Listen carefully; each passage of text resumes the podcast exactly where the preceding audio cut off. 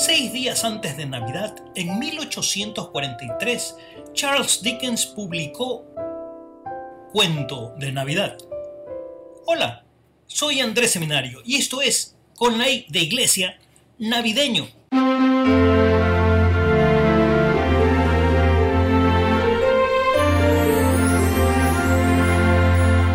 Y claro, podría cantarles unos villancicos, pero mm, no va por ahí, no les va a gustar. Así que quiero compartir con ustedes dos historias. La primera es la de Ebenezer Scrooge. ¿Recuerdan el personaje? Ebenezer Scrooge es un prestamista, avaro, egoísta, misántropo, que cambia luego de tres visitas en Nochebuena.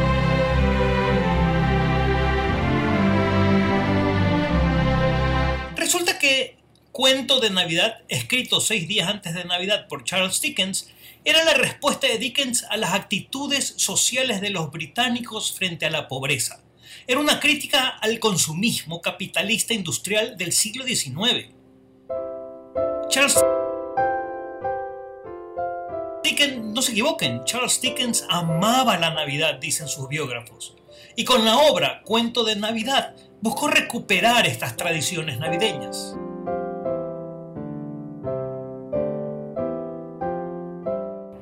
Ok, para quienes no han escuchado la historia, no han leído el texto ni han visto la película, se trata de Ebenezer Scrooge, un tipo avaro, tacaño, solitario. Él no celebra la Navidad y solo quiere ganar dinero. Pero una víspera de Navidad recibe la visita del fantasma de su antiguo socio, muerto algunos años atrás.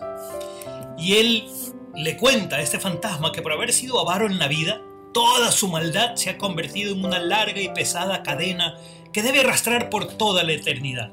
Y le anuncia que Scrooge le espera un destino peor. Pero le dice que tendrá una última oportunidad, cuando reciba la visita de tres espíritus de Navidad.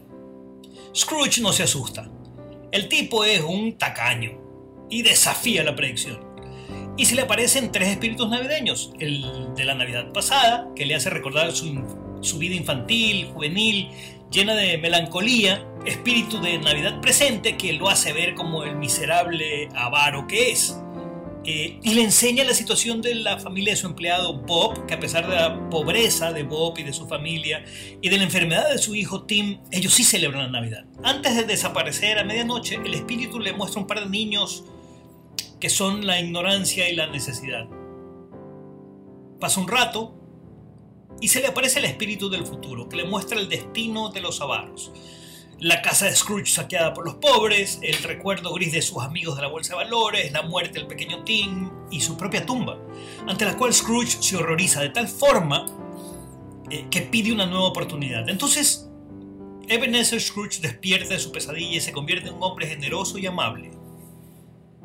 Porque sí, la historia de Ebenezer Scrooge, la historia de cuento de Navidad, es la respuesta es la crítica al consumismo capitalista industrial del siglo XIX en el que vivía Charles Dickens. Pero él no es el único en tener una respuesta literaria crítica a la situación del consumo en Navidad.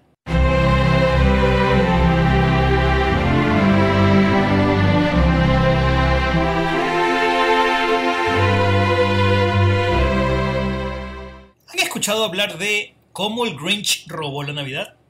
Es una obra de Theodore Seuss, de Dr. Seuss, y la publicó en 1957.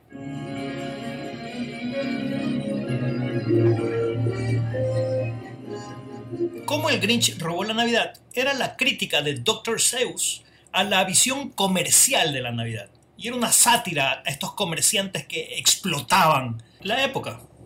Como el Grinch robó la Navidad, How the Grinch Stole Christmas, es, en definitiva un libro infantil escrito en versos.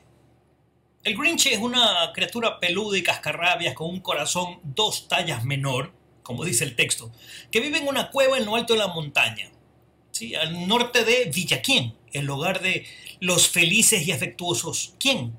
En la única compañía del Grinch es un perro, Max desde su guarida, en lo alto del Monte Crumpet, el Grinch puede oír los ruidosos preparativos navideños que tienen lugar en Villaquien. Pero el Grinch envidia la alegría de los quien, y entonces planea bajar al pueblo y robar todos los adornos y regalos navideños y así impedir que llegue la Navidad. Sin embargo, el Grinch descubre que a pesar de haber conseguido robar todos los regalos y todos los adornos de los quien, la Navidad igual llega.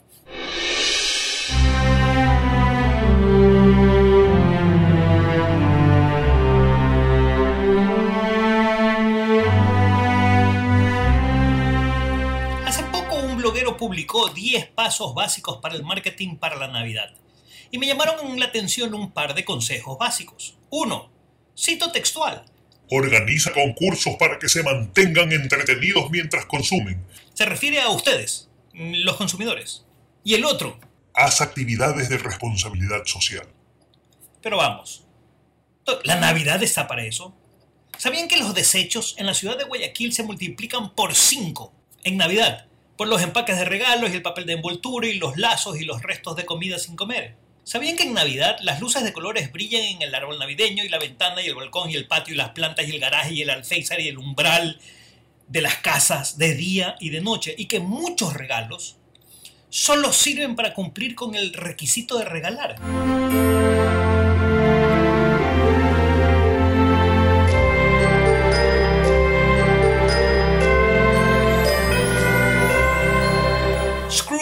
Se transformó el amanecer del 25 de diciembre y el Grinch solo robó regalos y comida, pero no el verdadero espíritu navideño.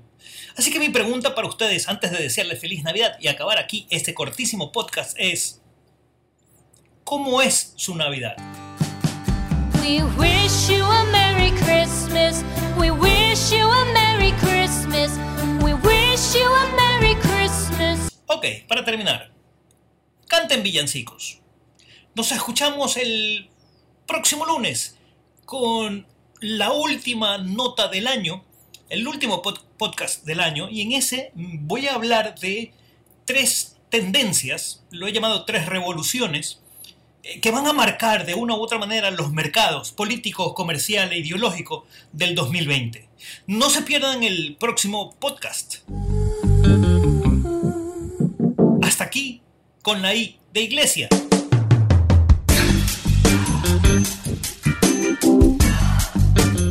Soy Andrés Seminario y reciban de mi parte felices fiestas. We wish you a Merry Christmas. We wish you a Merry Christmas.